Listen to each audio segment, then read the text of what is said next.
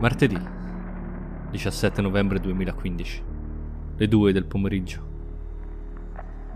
Dense, pesanti nuvole nere coprono Detroit, cariche di promesse minacciose. È una città disperata, di quartieri fatiscenti e industrie arrugginite. Una città che affoga nel nevischio, nella pioggia gelida e nei venti ghiacciati che spazzano la regione dei Grandi Laghi. Quella che un tempo era la capitale dell'industria dell'auto adesso sembra un gigante che non è più in grado di rialzarsi. Nel giro di pochi decenni la popolazione è scesa da 2 milioni a 700 mila persone. Grattacieli vuoti e abbandonati nella sua downtown, case disabitate nelle zone residenziali e interi quartieri fagocitati dal declino. Le strade di questa giungla urbana di ferro e cemento sono dominate dalle gang e da disperati che tentano di soffocare le proprie miserie con le droghe e con l'alcol. Da poco meno di tre mesi dal giorno del suo arresto c'è una presenza disturbante nella mente degli abitanti della città. Un personaggio che sembra aver incarnato lo spirito decadente e spaventoso degli angoli più bui di Detroit. Una persona che si è macchiata di crimini tanto efferati e inspiegabilmente violenti da essersi insediato perennemente in un angolo della mente di tutti, come un tarlo, un ospite sgradito. L'inquietudine prima di dormire, la paranoia che ti fa guardare con sospetto gli sconosciuti per strada. Dal 22 agosto scorso sui giornali si fa ossessivamente il suo nome.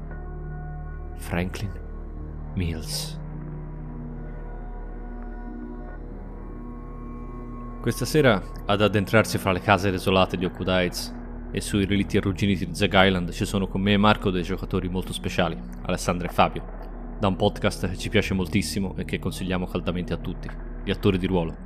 È un piacere avervi qui. Grazie.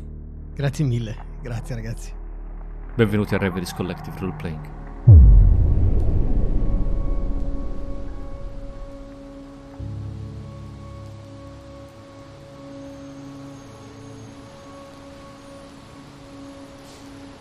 Questa storia inizia al Dipartimento di Polizia del decimo distretto in Livernois Avenue.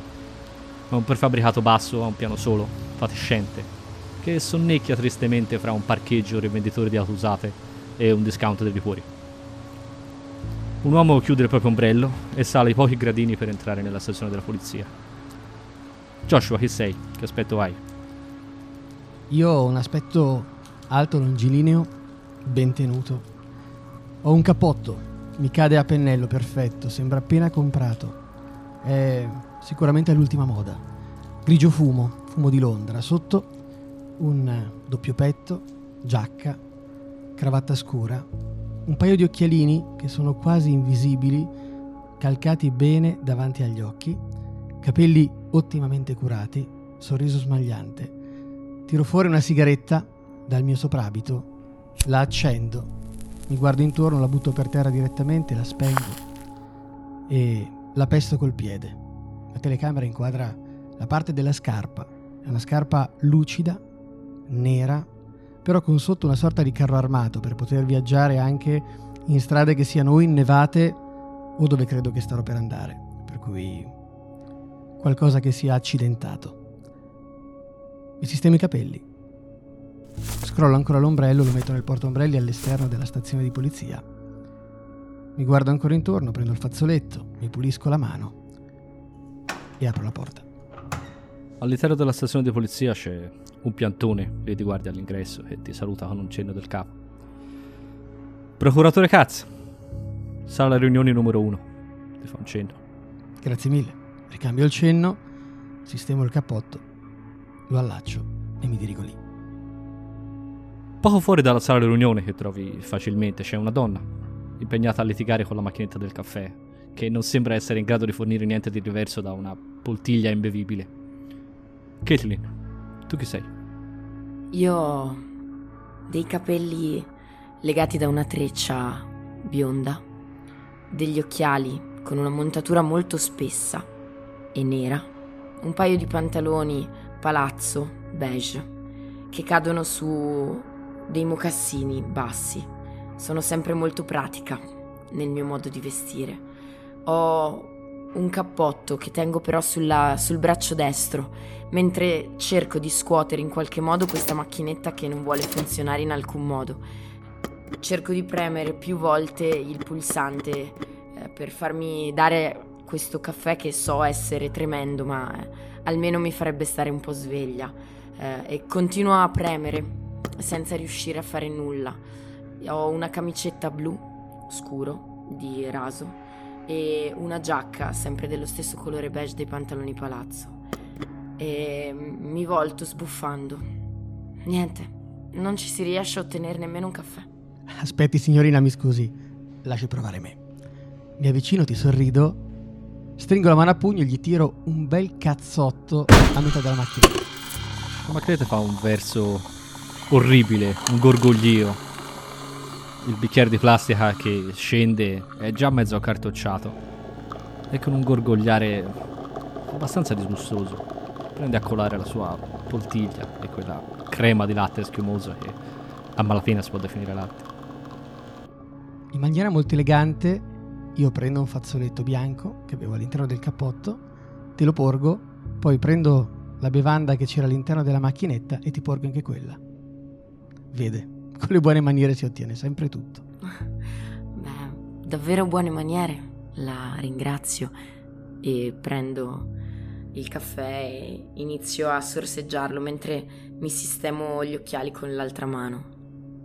Ti guardo negli occhi, come sono i tuoi occhi? Ho gli occhi verdi screziati di marrone, eh, ho una puntina di, di, miele anche negli occhi e, e ricambio il sorriso, ricambio lo sguardo.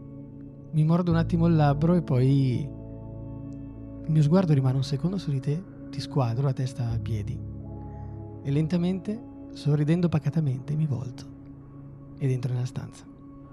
Io osservo, osservo la scena, osservo come se ne va e ho già capito probabilmente chi è. Ho osservato semplicemente i suoi passi allontanarsi. Sì, Caitlin, anche tu sì, non sai chi è quest'uomo, non l'hai mai visto prima, ma puoi facilmente indovinarlo.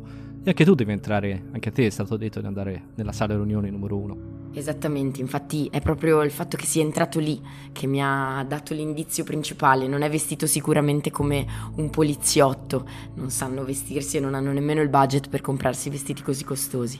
E, ehm, e poi è entrato esattamente nella stanza in cui devo entrare io. Quindi mi rinfilo il cappotto, giusto per darmi anche un tono, visto che anche lui aveva, rinfila- aveva infilato il suo e addirittura era abbottonato. Quindi mi infilo il cappotto e guardo un'ultima volta questa bevanda terrificante e la, la bevo di un sorso, butto via il bicchierino e mi dirigo anch'io di buon passo nella stanza. La sala riunioni è per larga parte assolutamente anonima. Il pavimento ricoperto da una spessa moquette grigia chiazzata qua e là mostra i segni del tempo e dell'utilizzo. C'è un lungo tavolo da conferenze macchiato da, dai segni circolari di innumerevoli tazze di caffè che nessuno ha pulito ed è circondato da scomode sedie di plastica a cui vi siete già seduti in altre volte. Una lavagna di quelle di plastica bianca dove poter prendere appunti o dove poter proiettare qualcosa. E il proiettore appunto è già acceso, riuscite appena a distinguere l'immagine di un uomo, la fotografia di un uomo, oltre la luce al neon che illumina la sala riunioni. Le tapparelle sono chiuse, ma riuscite già a sentire il rumore leggero della pioggerella che è iniziata fuori. L'intera stazione di polizia deve avere dei problemi di budget, c'è una grossa chiazza umida nell'angolo opposto della stanza e in un angolo c'è un piccolo radiatore elettrico che ronza cercando invano di combattere l'umido gelo di questa giornata di novembre. Ci sono già tre persone all'interno della sala riunioni. Vicino alla porta, appoggiata alla parete di schiena, c'è una donna, all'aria dura, scontrosa, 30-40 anni. Magari dimostra anche qualcuno di più. Non riuscite bene a definirlo capelli scuri lunghi fino alle spalle, raccolti in una coda di cavallo. Sta fumando, anche se siamo al chiuso. E sta gettando la cenere piuttosto nervosamente in un bicchiere di plastica che ha preso al distributore dell'acqua, al boccione dell'acqua lì accanto. Mastica nervosamente una, una gomma. Fuma e mastica una gomma. Disgustoso. E c'è un uomo, seduto a un angolo del tavolo. Sembra. anche lui si sembra piuttosto nervoso. Aidan, tu chi sei? Sono un poliziotto o almeno lo ero fino a poco tempo fa, adesso sono sospeso dal servizio. Sono un uomo abbastanza giovane, non sono particolarmente bello o, o che altro, sto perdendo anche un po' i capelli. Mi fa veramente molto freddo, sono coperto da un grosso cappotto invernale di lana, sono imbacuccato in una sciarpa, una bella sciarpa fatta a mano, fatta a mano da Amy, mia moglie. E sono vestito bene, sì, ho il migliore completo che ho nell'armadio, ho una bellissima cravatta, anche quella scelta da mia moglie, e, e continua a farmi freddo. Sono scosso da brividi, cerco ogni tanto di scaldarmi le mani, sia sfregandole fra di loro che alitandoci sopra. Appaio in questo momento forse più vecchio di quello che sono in realtà. Guardo con una certa malcelata sopportazione la donna che fuma e che mastica la gomma, la detective Jenner. Anzi, in alcuni momenti ho cercato anche di accennare una piccola tossetta per farle intendere che la sua sigaretta mi dà noia, ma invano. Appena vedo entrare la signorina De Amr, mi raddrizzo sulla sedia dalla mia posizione un po' curva e le rivolgo un cenno del capo. Non vi siete mai incontrati, ma anche tu sai chi è. Sì, immagino proprio di sì. Non vi siete mai incontrati fra di voi, ma tutti sapete perché siete qui. E tutti potete facilmente indovinare chi è l'altro. Io ricambio il saluto del capo con, con un sorriso, allargo un sorriso, mi guardo intorno, osservo anche la donna che, che è in piedi e accenno un buongiorno. Buongiorno. Lei è la dottoressa De Amr, giusto? Sì, sono, sono proprio io. Lei è? Io sono Aidan Kostrov. Ah, certo. Mi alzo con uh, un certo sforzo e le tendo la mano per uh, stringere la sua. L'allungo, prendo la sua mano e eh, la stringo con uh, un po' di forza. Ci siamo tutti allora? Bene, bene, sì, sì, ci siamo tutti, eh, finalmente, finalmente. Procuratore Katz, eh, Miss... Miss... De Hammer. De Hammer, cioè Miss De Hammer o Mrs. De Hammer? Mrs. De Hammer. Mrs. De Hammer, certo, certamente. L'uomo che vi sta parlando, il terzo personaggio all'interno della stanza, anche lui sta fumando. Ma questo è Aidan, un personaggio a cui non vorresti dar fastidio. Lo conoscete tutti, tutti, tutti. Tranne Caitlin, voi due sapete chi è. È il luogotenente Pierce. È in piedi al capo del tavolo, indossa la sua divisa, una cinquantina d'anni, un vistoso riporto, un ticcio sulla calvizie abbondante, l'aria stanca, disillusa. Il posacenere davanti a lui sul tavolo delle riunioni trabocca. Sta passando in rassegna alcune carte, ogni tanto prende un sorso da una tazza di caffè che deve essere freddo da ore. Ok, ci siamo tutti, possiamo anche cominciare. Ora, io personalmente non sono affatto d'accordo con tutto questo. Mi sembra, mi sembra un vero circo, procuratore, senza offesa, ma mi sembra un circo. Io non ho idea di cosa pensa di trovare. Il caso è pronto? Mai visto un caso più chiuso di così? Beh, ehm, Mr. Pierce, non è chiuso. Diciamo che c'è ancora una cosa che i cittadini di Detroit vorrebbero sapere. No? Dov'è quel ragazzo? Penso che tutti quanti abbiano bisogno di essere tranquilli, di sapere che almeno una vita piccola, importante, sia ancora viva da qualche parte. Magari è fuggito. Magari Mills avrà modo di ricordarsi qualcosa adesso. Mentre io parlo, rimango molto distante da qualsiasi cosa, oggetto. È quasi come se non volessi nemmeno camminare su quella moquette Cerco di tenermi lontano dalle sedie, non stringo la mano a nessuno. Mi tengo lontano dalla donna che sta fumando, mi tengo lontano da Pierce, mi tengo lontano dalle stesse pareti e sicuramente mi tengo lontano dal tavolo. Rimango praticamente come una piccola statuina di fianco al proiettore con le mani in tasca, la testa bassa, aspettando il momento solo in cui potrò uscire da questa stanza. E in tutto questo però rimane un sorriso affabile gentile e generoso nei confronti di tutti quelli presenti. Sì, questo probabilmente ha ragione. Speriamo che abbia ragione, speriamo che il povero bambino sia ancora vivo. Solo che da me però sta soltanto facendo finta. Non l'ha persa davvero la memoria quel bastardo. Anche secondo me. Ed è per questo che oggi è una giornata così importante ed è per questo che io la legge. Si batte perché si arrivi fino in fondo alle indagini. Avete fatto un'indagine meravigliosa, avete avuto grande tempestività, anzi ringrazio pubblicamente e lì accenno quasi esageratamente, quasi in maniera teatrale, ma molto discreta, di andare verso il terzo degli uomini che era seduto e ti porgo, ti porgo la mano. Mi giro a guardarti e la faccio per prenderla. Ti prendo la tua mano, ti metto la mia sopra la tua a chiuderla. Sono molto orgoglioso che ci siano persone come lei al distretto. Fossero tutti così. Grazie, procuratore. Grazie. È un onore. Davvero. È un onore per noi cittadini essere serviti da gente come voi. Continui così. L'agente Hostroff è quasi un eroe. Lo è. Tolga pure il quasi. Beh, non tutti la pensano così, però.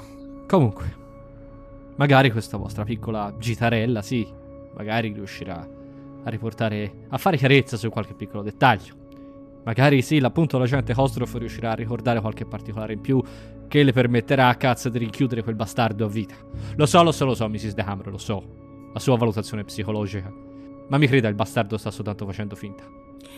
Io mi tocco gli occhiali, li abbasso leggermente e dico, "Eh, questo forse è meglio lasciarlo valutare a chi è competente in materia. E questo io alzo le mani, certo. Ma deve andare in galera. Nel dire questo, il luogotenente Pierce ti guarda, procuratore. Conta su di te. Serro le labbra. Dottoressa, se avrà un secondo mi piacerebbe scambiare un paio di opinioni con lei prima di andare da Mills. Molto volentieri. E dicendo questo, la mia mano va involontariamente a mm, mettere a posto i pantaloni come se avessero una piega, che non c'è. Io guardo l'orologio, cerco di rendermi conto di quanto manca ancora e quanto ancora devo stare in questa stanza. Il bastardo Mills sta soltanto facendo finta, ricordatevi di quello che dico, senza offesa, dottoressa. Ma se c'è un caso per cui dovremmo ripristinare la pena di morte qui in Michigan, è proprio quello lì. Pierce sbuffa, prende un, un sorso dal caffè. Comunque, è tutto organizzato, tutto pronto per la vostra passeggiata. Mills sarà portato dal carcere alla scena del crimine numero 1 alle 3.30 ed è tutto vostro per tre ore. Fate il vostro tour nella casa dei Bedford, lo portate a spasso, vedete se riuscite a cavargli qualcosa di nuovo da quella bocca, immagino. Stessa cosa per la scena del crimine numero 2 su Zag Island. Ma sono solo tre ore. Per le sei e mezzo Mills dovrà tassativamente essere riportato in carcere. Mi spiace cazzo, ma questo è il meglio che sono riuscito a ottenere. Sarà sufficiente. Speriamo che lo sia, quantomeno. Sì, non credo, io non credo che vorrete perdere troppo tempo, eh. La casa è stata esaminata a fondo e i miei uomini, la detective, hanno fatto un ottimo lavoro. La nave è stata esaminata a fondo, non ci sono altri indizi da trovare. Il caso è chiuso. Non perdete tempo. E a quanto mi pare di capire, anche lei, Mrs. De Hammer. Siamo più interessati alle reazioni umane, hm? al profilo, far parlare Mills. Certamente. Infatti penso che la vera scena del crimine sia nella testa di Mills a questo punto.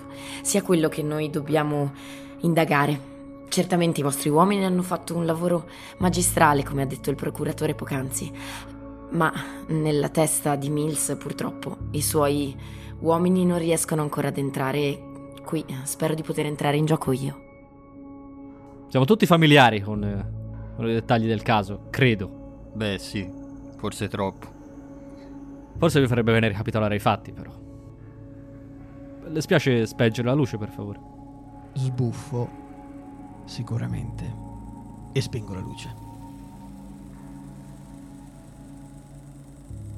Appena si fa buio nella stanza ho un brivido più vistoso degli altri e mi agito un po' scompostamente sulla sedia.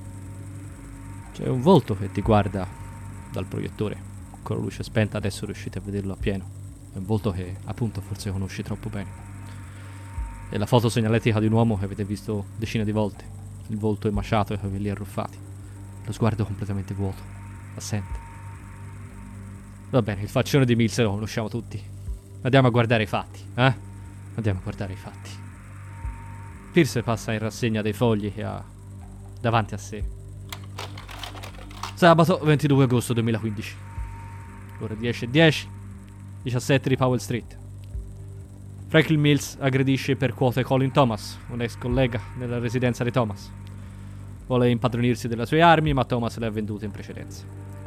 Trova poco più che 100 dollari in contanti e ruba l'auto di Colin Thomas, una Ford Contour verde scuro del 1998, targa CHKPL8. Passa alla diapositiva successiva. Il rapporto che legge viene intervallato dalle foto dei personaggi e dei luoghi. Alle 11.01, alle 11.17, al 414 di Oakwood Street, Franklin Mills viene ripreso dalle telecamere di sorveglianza all'Hardware Convenience Store, mentre acquista nastro adesivo, corda, chiodi, coltelli, martelli e un piede di porco. Tra mezzogiorno alle 3.30, al 514 di South Waring Street, Franklin Mills si introduce nell'abitazione della famiglia Bedford attraverso una porta sul retro. William Bedford, 9 anni, e la vicina Lynn Jaskolski, 55 anni, sono a casa. La Jaskolski viene occasionalmente pagata dai Bedford come babysitter. Franklin Mills uccide Lynn Jaskolski e tiene prigioniero William. Durante il pomeriggio Mills vandalizza la casa, strappa la carta da apparati, brucia giocattoli di William Bedford e altri oggetti personali sul pavimento del salotto. Quindi Mills procede a tagliare le zampe al cane della famiglia. Zappi. 13 16, 13 18. Colin Thomas è riuscito a liberarsi denuncia l'aggressione e il furto d'auto dalla polizia. Un mandato d'arresto viene emanato per Franklin Mills. Circa, crediamo sia successo circa le 3 e mezzo. Ryan Bedford, 43 anni, torna a casa dal suo impiego al negozio discount Target. Franklin Mills lo sta aspettando e Bedford viene ucciso dopo prolungata tortura. 16.42. Franklin Mills costringe William Bedford a telefonare a una compagna di classe, Soraya Nadell, 9 anni, per invitarla a giocare.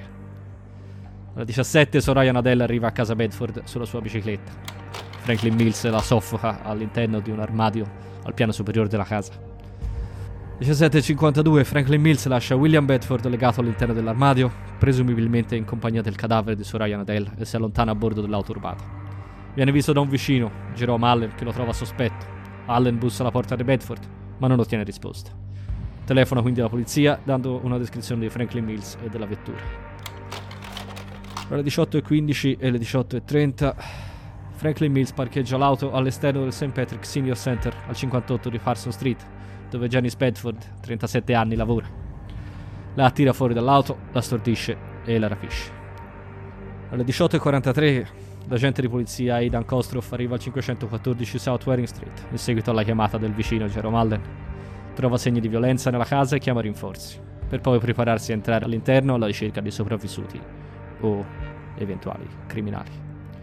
Alle 18.50 Franklin Mills fa ritorno al 514 di South Waring Street e sopraffa Aidan Kostroff.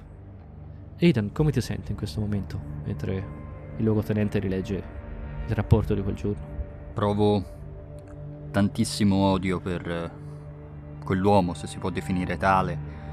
Provo paura per quello che ho vissuto. Provo pietà, compassione per tutte le vittime che ha fatto soffrire, per quella povera bambina. Sono molto a disagio in questo momento. Anche solo aver rivisto la faccia di Mills così grande proiettata nel buio mi ha, mi ha colpito. Cerco di non darlo troppo a vedere, ma sono sicuramente in una situazione difficile. A volte anche quello cercando di farmi vedere il meno possibile mi tocco un lato della testa dove ho ancora dei punti sopra l'orecchio. Mi fa ancora ma- male, sì.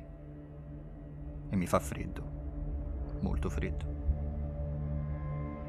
Il luogotenente Pierce riprende il suo rapporto. Mills prende ostaggio Kostroff e viaggia con i suoi prigionieri verso sud-ovest assieme a William e Jenny Spetford. Testimoni li vedono passare da. Forest Street. Alle 19.01 detective Felicia Jenner e Clark Glover arrivano sulla scena del crimine. Dopo aver scoperto i corpi e constatato la scomparsa dell'agente Kostroff, viene emesso un mandato d'arresto statale per Franklin Mills. Pattuglie vengono mandate a sorvegliare la sua casa e il posto di lavoro e vengono organizzati posti di blocco per l'auto rubata. Circa alle 20.13 il detective Felicia Jenner apprende da Colin Thomas che Mills aveva lavorato assieme a lui allo smantellamento di una nave a Zag Island. E alle 20.32 Felicia Jenner e Clark Glover si recano a Zag Island dove trovano l'auto rubata parcheggiata al molo. Detective Jenner chiama rinforzi e i due salgono a bordo della nave. Potete vedere chi di voi dovesse osservarla che nel buio della stanza la Detective Jenner tira fuori una piccola fiaschetta di metallo dalla tasca del suo ciubbotto e ne prende una rapida sorsata, anche lei sta tremando leggermente. Scrollo la testa, penso... Poveri, poveri, poveri questi agenti, poveri. E continuo a scuotere la testa. Io invece continuo a prendere appunti sul mio iPad, mm, mentre ho un volto abbastanza serio ma non mi sfugge nulla di quello che fanno i presenti, quindi ogni tanto il mio sguardo va, va al detective eh, e alla detective, quindi passa, passo sempre in rassegna a tutti, anche il procuratore, per vedere quali siano le loro reazioni alle parole. Le mie reazioni sono in realtà quasi nulle. Noti che mi dondolo sui piedi ogni tanto, batto i tacchi delle scarpe costosissime l'una contro l'altra e poi sul pavimento e la sola cosa che voglio, con gli occhi, lo vedi, è uscire da questa stanza, è iniziare questa indagine, essere lontano da qui per essere al centro dell'azione. Essere così fermo mi irrita. Non riesco quasi appunto a tenere ferme nemmeno le mani adesso. Sto giocherellando con uno zippo, molto bello, in metallo lucido, nero. Lo apro, lo chiudo senza fare troppo rumore, mi rendo conto che l'ho chiuso troppo di scatto, le persone sono magari voltate. Faccio un cenno con la mano, lo rimetto in tasca e continuo a giocherellarci all'interno sempre più nervoso. Sono le 20.43 le 20.49. Clark Glover rimane ucciso a bordo della nave durante una sparatoria con Franklin Mills, che si barrica nella sala motori. Quando Felicia Chen riesce a entrare all'interno della sala motori, trova Mills in stato catatonico, assieme all'agente Aidan Kostrov, privo di coscienza, e al corpo di Janice Bedford. William Bedford non viene ritrovato. Alle 20.49 rinforzi, ambulanze e personale forense arrivano presso la nave a Zag Island. Conclusioni, signori. Nonostante la nostra approfondita ricerca forense, la testimonianza dell'agente Kostrov e l'intervento delle unità cinofile, il corpo del piccolo William non è stato mai ritrovato. Il bimbo è presunto morto, affogato nel fiume nei livelli inferiori della barca o nascosto da qualche parte delle profondità dello scafo, dove la ruggine, il carbone e gli oli di scarto confondono l'olfatto dei cani. È una storia terribile, questo lo sappiamo tutti. Procuratore Cazzo, se vuole illustrare la casa, la scena del crimine numero uno che andrete a visitare. Sì, grazie, Pierce. Mi faccio avanti, tiro fuori a fatica la mano sinistra e sulle diapositive successive faccio vedere un po' e brevemente quelli che sono gli ambienti della casa. Il portico, dove Frank Mills eh, aveva forzato la porta e con un piede di porco ed era riuscito così ad entrare, poi è anche il luogo dal quale alla fine se n'era andato. La seconda parte, come vedete, è il living room, quindi il salotto. Qua ci sono rimaste per lungo tempo tracce di sangue, finché la scientifica non le ha tolte. E qua Lynn è stata tramortita. Dopodiché è stata trascinata lungo il corridoio e sopra le scale fino al primo piano superiore. Qua invece indico un'altra piccola parte, porzione di questo living room che in realtà è schiacciata verso sinistra. Vedete qua invece c'è la piccola cucina dove Ryan, Ryan Bedford, è stato trovato nudo, legato a una sedia. Eh, vi risparmio ovviamente quello che è successo ai suoi piedi, come ricordiamo erano rimasti inchiodati con chiodi molto grossi al pavimento. Detto questo, c'è da questa parte e indico in un altro punto ancora verso il basso l'ingresso. Beh, qui il signor Kostrov e qui alzo leggermente lo sguardo, ti faccio un sorriso di intesa e molto caloroso anche. Lo ricambio più timidamente. E dove voi, signor Kostrov, siete stato aggredito e vi siete così difeso eroicamente, come dovrebbe fare ogni poliziotto di questa città.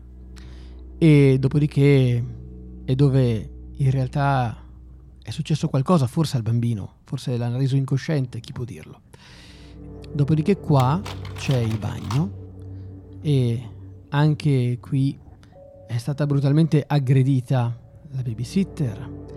E poi qua vedete e indico la terza parte dove Nadil, spero di pronunciarlo bene, in realtà tossisco un attimo perché parlando di una bambina effettivamente non pronunciare bene il suo nome mi dà fastidio e quasi mancare di rispetto, con le mani legate dietro la schiena e con un nastro adesivo sulla faccia, è stata lasciata a soffocare, rinchiusa nell'armadio al piano superiore. Probabilmente il piccolo William era anche lui nello stesso luogo. Bene, ma ora clicco rapidamente con il pulsante per andare avanti nelle diapositive successive. Questa invece è la nave, è la, la nave su cui lavorava, che aveva aiutato a dismettere a Zug Island. Eh, beh, qui non ci sono molte diapositive, come potete vedere, eh, queste sono le scale ovviamente, e dove il signor Glover è stato ucciso. E qua invece la sala motori e poco altro. Bene, bene, bene, bene, bene. Grazie. Si figuri. Agente Kostroff il suo rapporto? Sì, signore, vado a leggerlo. Arrivo con la pattuglia al 514 di South Waring Street alle 18.43, dopo la denuncia di un vicino che ha visto una persona non autorizzata attorno all'abitazione della famiglia Bedford e ha dato la descrizione di un'auto corrispondente a una Ford Contour verde scuro del 1998, denunciata per scomparsa precedentemente in giornata. Non avendo visto alcun movimento nell'area circostante o sul vialetto, mi reco alla porta e busso, senza risposta.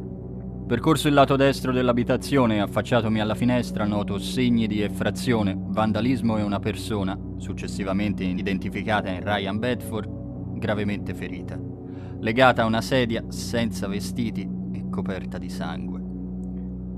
Chiamati rinforzi e guadagnato l'accesso all'abitazione per controllare se il colpevole fosse ancora nei paraggi o se il ferito fosse ancora vivo. Non ho riscontrato battito cardiaco. Pareva essere deceduto a causa delle ferite sofferte. Messo in sicurezza al piano terra, noto tracce di sangue verso il piano superiore e sento da questi lamenti come di minore. Mandato altro messaggio al centro emergenze per affrettare l'invio dei rinforzi, procedo al primo piano. Tracce di sangue sulle scale indicano ulteriore violenza.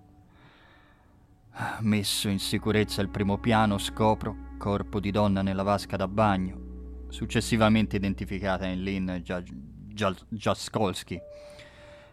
Dall'armadio nella camera dal letto principale sento gemiti e lamenti. Devo... sì. Apertolo vi rinvengo il corpo della bambina poi identificata in Soraya Nadel e William Bedford. Vivo. Mentre stai leggendo mi avvicino a te con un bicchiere d'acqua e te lo porgo. Grazie. Allungo la mano per prenderlo e non bevo, però lo tengo lo tengo stretto vicino, come se mi riscaldasse quasi la mano. Ti passo la mano sulla spalla, te la tengo lì per qualche istante, dopodiché rimango vicino a te di qualche passo discosto. Grazie, procuratore. William Bedford, vivo con le mani legate dietro la schiena. William Bedford è in stato di panico e lo aiuto a uscire fuori dall'armadio. Cercando di lasciare la scena del crimine, scendo le scale e vengo aggredito da Franklin Mills che mi lascia senza sensi colpendomi con un piede di porco. Risvegliatomi in buia sala motori dopo tempo non identificato, ammanettato a un motore arrugginito, privato della pistola di servizio, assisto impotente all'omicidio di una donna, successivamente identificata in Janice Bedford, da parte di Franklin Mills. A causa delle ferite da me riportate, e del buio dell'ambiente, mi è impossibile confermare che qualcun altro fosse presente sulle scene. Perdo e riacquisto i sensi svariate volte. Riprendo coscienza in ospedale. Appena ho finito di leggere, poso subito il foglio come allontanarmelo dalle mani. Mi sono tolto un peso enorme. Io sono molto interessata. Sono molto interessata ai movimenti delle mani di Aidan. Eh, tutto il tempo io ho ascoltato le sue parole, preso appunti, ma ho tenuto lo sguardo fisso proprio sulle sue mani, perché ho visto come ha preso il bicchiere, come se lo tenesse vicino, appunto come se lo confortasse. Sto facendo molto rapidamente una, un'analisi eh, psicologica di, di Aidan. A un certo punto mi accorgo di avere ancora il bicchiere in mano e allora lo bevo per eh, tranquillizzarmi. Uh, Miss, Mrs. De Hammer, uh, a quanto capisco anche lei ha un suo rapporto preliminare su Mills? Ah, sì, certamente, Ben, vi... vi eviterò nome, etnia, insomma, questo credo che sia chiaro a tutti, uh, l'altezza, lo conosciamo, insomma. Um, vado direttamente a, al, al sodo. precedenti impieghi, saldatore, lavoratore occasionale, edilizia, insomma è cresciuto nel quartiere di Oakwood Heights, a Detroit. Il padre Richard lascia presto la famiglia e Franklin cresce con la madre Marta e la sorella minore Lisa. Mills soffriva di disturbi del comportamento e aveva poche amicizie. Era conosciuto come bambino problematico. Spesso coinvolto in risse, in due diverse occasioni è stato costretto a cambiare scuola. Mills scappa di casa nel 1985 e svolge diversi lavori occasionali negli stati settentrionali. Occasionalmente finisce nei guai con la legge, più che altro per infrazioni minori. Fra le altre cose, è stato arrestato per aggressione, furto, furto d'auto, possesso di droghe e minacce. Nell'autunno del 1991, la madre di Franklin, Martha Mills, viene arrestata per l'omicidio della figlia, Lisa Mills la sorella di Frank. La bambina venne rinchiusa in un armadio al primo piano della loro abitazione al 514 di South Waring Street per il prolungato periodo, senza cibo o acqua, causandone la morte per estrema disidratazione. Dopo attenta valutazione psicologica, Martha Mills viene incarcerata nell'ospedale psichiatrico di Long Hill. Franklin Mills fa visita alla madre in una sola occasione. Sei mesi dopo Martha Mills si toglie la vita.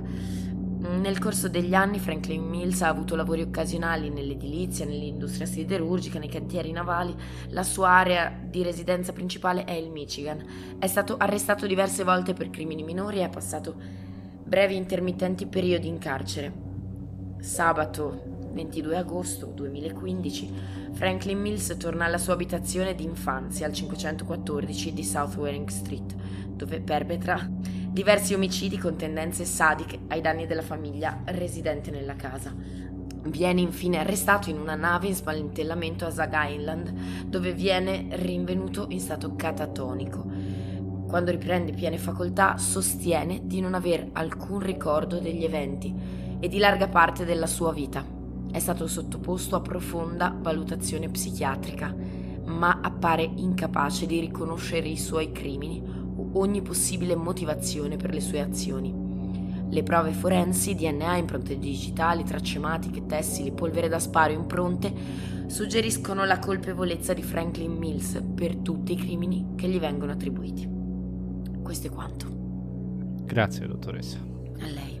È un bel soggetto quello che avete fra le mani. Sicuramente un caso di studio.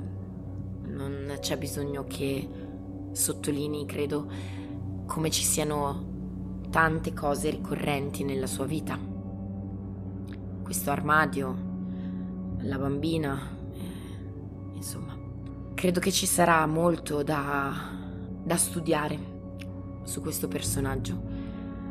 Sarebbe troppo facile pensare che sia semplicemente un matto. Basta che questo non li escluda la galera. Mm. Dottoressa. Quel figlio di puttana è già inchiodato. Ben detto, procuratore. Ben detto. Non gli escluderà niente. Appunto. Le prove abbondano. È stato lui, non ci sono dubbi. Appunto. Procuratore Cazze, qualche osservazione finale, qualche grande discorso? No, quelli li terrò per la stampa quando avremo finalmente chiuso il caso. Avremo buttato questo stronzo dietro le sbarre e ci saremo dimenticati della chiave. E soprattutto avremo trovato quel ragazzo. Ora, signori, l'unica cosa che ho da dire è alziamoci, andiamo a fare il nostro lavoro e facciamolo bene. Una vita potrebbe dipendere da noi. E se riusciamo a raggiungere questa vita, la città di Detroit potrà sentirsi ancora più al sicuro domani. Potrà sapere che qui, in questo luogo, alla centrale di polizia ci sono persone che non lasciano un caso fino a quando non è veramente risolto fino alla fine. Sì, sappiamo il colpevole, ma attenzione, c'è ancora un ragazzo, un bambino, una vittima, forse un disperso. La città, la popolazione, la povera gente che potrebbe essere la prossima vittima domani deve sapere. E con la mano sinistra, mentre dico questo con estrema convinzione, dentro al cappotto accarezzo un piccolo foglio di carta che ho scritto qualche ora prima con estrema cura. E non vedo l'ora di poterlo leggere. Io richiudo la cover del mio tablet, lo rimetto all'interno della borsetta e guardo con molta curiosità il procuratore. Questa sua veemenza nel dire queste ultime cose, che non mi è solita perché le prime, le prime parole che aveva detto erano molto contenute, mi intrigano molto queste sue parole e quindi rimango abbastanza stupita, lo osservo mentre, mentre faccio queste, queste azioni. Anch'io lo guardo ammirato e soddisfatto. Mi sembra veramente il modo giusto di affrontare la cosa, di parlare, parlare da uomo, parlare da poliziotto. La scena del crimine, il 514 di South Waring Street, non è troppo lontana dalla centrale di polizia. Come ci andate? Ci sono delle auto di polizia al vostro servizio? Ovviamente. Aidan, forse puoi salire su una di queste. Sì, mi ricordo di prendere la mia borsa che avevo lasciato accanto alla sedia, a terra, e me la metto su una delle spalle. Signor Kostrov, Sì? mi scusi, mentre stai uscendo. Eh, se vuole io nella mia auto ho posto. Si sta comodi. Eh, signorina, anche lei, non usiamo le macchine della polizia. Penso che ne abbiano bisogno per cose più importanti. Io posso guidare tranquillamente per tutti e tre. Vedi che quando dici signorina in realtà mi, mi viene un piccolo sorriso sul, sul lato della bocca. Non, non sono signorina, ma non ti correggo. Ehm, la ringrazio. Verrò volentieri. Di nulla. Guardo Pierce. C'è qualcun altro, mi ricordi, oltre a noi tre, che dovrebbe recarsi sul posto? La detective Jenner. Ah, Ma credo che prenda la sua auto di servizio. Penso che la persona che stava fumando di fianco alla porta di ingresso. Guardo loro due, quasi in maniera sbadata. È come se i miei passi andassero già direttamente verso la mia auto e infilo questa volta le mani sotto il sopravvito dove ci sono le chiavi della macchina. Le apro e oltrepasso senza neanche ricordarmi di questa persona. Seguo il procuratore, vado verso la macchina. Sì, io mi abbottono il cappotto, è comunque una giornata molto umida e mm, tiro fuori dalla borsa una sciarpa che avevo riposto lì e me la, me la cingo al collo perché non voglio perdere la mia voce suadente. Mentre usciamo io ovviamente apro la porta ad entrambi. Scegliete voi dove stare, se davanti o dietro. Io posso stare benissimo dietro. Prego, dottoressa. La ringrazio e mi apro da sola la portiera, non attendo che qualcuno lo faccia per me. Vado dalla parte opposta, apro quella del guidatore, mi siedo e accendo, prima ancora di accendere il motore definitivamente per partire, la radio e metto su una musica soffusa, tranquilla, che permette anche di chiacchierare se si vuole, però molto bassa, proprio da tappeto sonoro. Dopodiché metto in moto l'auto.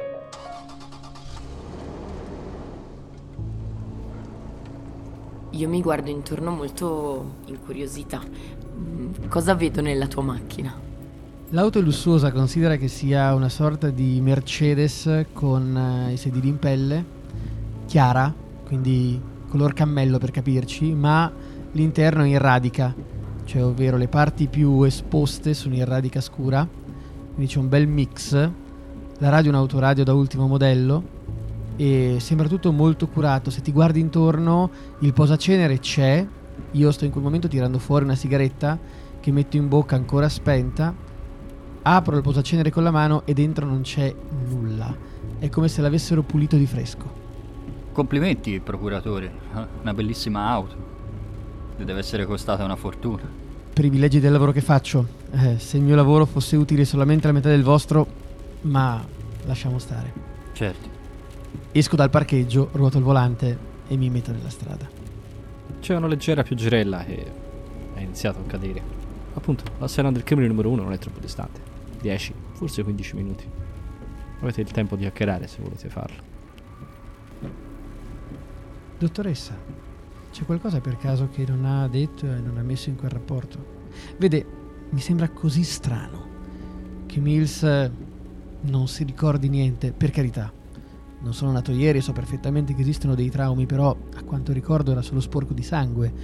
Non ricordo che qualcuno l'abbia trovato, eh, cerco le parole, malmenato o con colpi in testa, se capisci cosa intendo. Già. Certo. No, non ho omesso nulla di quello che so. Uh, certamente sappiamo ben poco della mente umana e a volte non serve un colpo in testa per far perdere la memoria a una persona, anche un grosso trauma può farlo e soprattutto un, un'azione di questo genere è un grosso trauma, soprattutto se a perpetrarla è la persona stessa. Come vi dicevo, come ho sottolineato prima, certamente è molto interessante per me come questo crimine sia strettamente legato alla vita di Mills. Per questo dico che non è un'azione mm, di un folle slegata dalla sua vita, anzi, penso proprio che lui stia in qualche modo ripercorrendo un, un copione, qualcosa che lo lega fortemente al suo passato. Credo che studiando ancora meglio il suo passato potremo comprendere meglio alcune cose che ha fatto in questa terribile giornata. Dottoressa, mi scusi, stringo le labbra, ma se lei ha studiato così bene il suo passato, mi perdoni, eh, non c'è qualcosa che possa far capire dove questo ragazzo potrebbe essere finito, dove Dio non voglia l'abbia sepolto? Ha detto che ripercorre un fantasma, una sorta di schema, l'ha chiamato come un copione, ecco, copione l'ha chiamato, ecco bene, in questo copione che lei ha studiato nella mente di quest'uomo ovviamente perverso, c'è per caso qualcosa che le fa intuire dove potrebbe aver in... rinchiuso questo ragazzino? Guardi, io non voglio azzardare diagnosi o, o altro, ma eh, certamente io credo che forse Mills in William un po' si riveda. D'altronde era il figlio maschio della famiglia che viveva nella sua stessa casa. Ha ucciso la bambina come è stata uccisa sua sorella. Certamente se un luogo c'è deve essere legato all'infanzia di Mills da bambino. Esatto, ed è per questo che bisogna trovarlo e col pugno della mano do un piccolo pugno sul volante, esattamente perché Mills è vivo. E se lei dice bene, e questo ragazzino è simile a Mills nella sua immaginazione, nel suo sogno, nel suo fantasticare, beh, Mills è vivo, il ragazzino deve essere vivo anche lui. E lei cosa ne pensa? Mi volto praticamente mentre sto guidando, guardando dietro sul sedile posteriore. Eh, eh, vengo sorpreso dalla domanda a bruciapelo del procuratore. Stavo sì seguendo, stavo ascoltando, ma ero anche perso nei ricordi perché tutto quello che loro dicono per me sono immagini, per me sono sensazioni, per me sono suoni. Io ci sono stato in quella casa, io ci sono stato in quella nave, io l'ho visto Mills e faccio fatica a dare una risposta pronta. Eh, beh, certo, Sicuramente ne ha passate tante, Mills, ma questo non dovrebbe giustificare niente. Lui dovrebbe stare dietro le sbarre o dovrebbe essere già morto per quanto mi riguarda. Se sapere qualcosa di più di quel bastardo, del suo passato, ci può aiutare a ritrovare piccolo William, che diavolo, perché no? Facciamolo. Riclino la testa all'indietro e dico: Ne sono certamente sicura. La chiave di lettura di tutta questa storia è il passato di Mills. Guardo l'orologio. Mentre sto guidando, proprio butto un colpo d'occhio. Probabilmente solamente la dottoressa che è di fianco mi riesce a rendersene conto, ma è proprio un secondo. E dopodiché balbetto qualcosa del tipo: Caspita, siamo in ritardo. E premo l'acceleratore leggermente, pensando che sono 5 minuti preziosi nei quali siamo in ritardo rispetto a un orario che ho in testa e che ho dato a qualcuno e non siamo ancora lì. Dio non voglia che ci arrivino prima loro.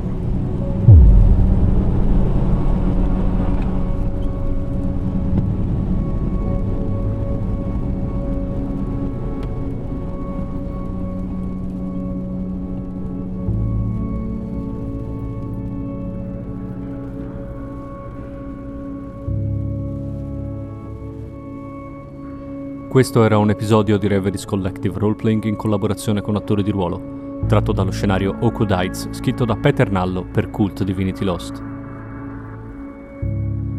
Le nostre voci dal buio sono Alessandra nel ruolo di Caitlin The Hammer, Fabio nel ruolo di Joshua Katz, Marco nel ruolo di Aidan Kostroff e io Tommaso sono il narratore.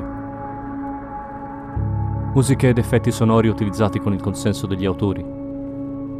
Potete trovare Reveries Collective Roleplaying e attori di ruolo su Facebook, Instagram e Twitter, oltre che su YouTube e le principali piattaforme di podcast.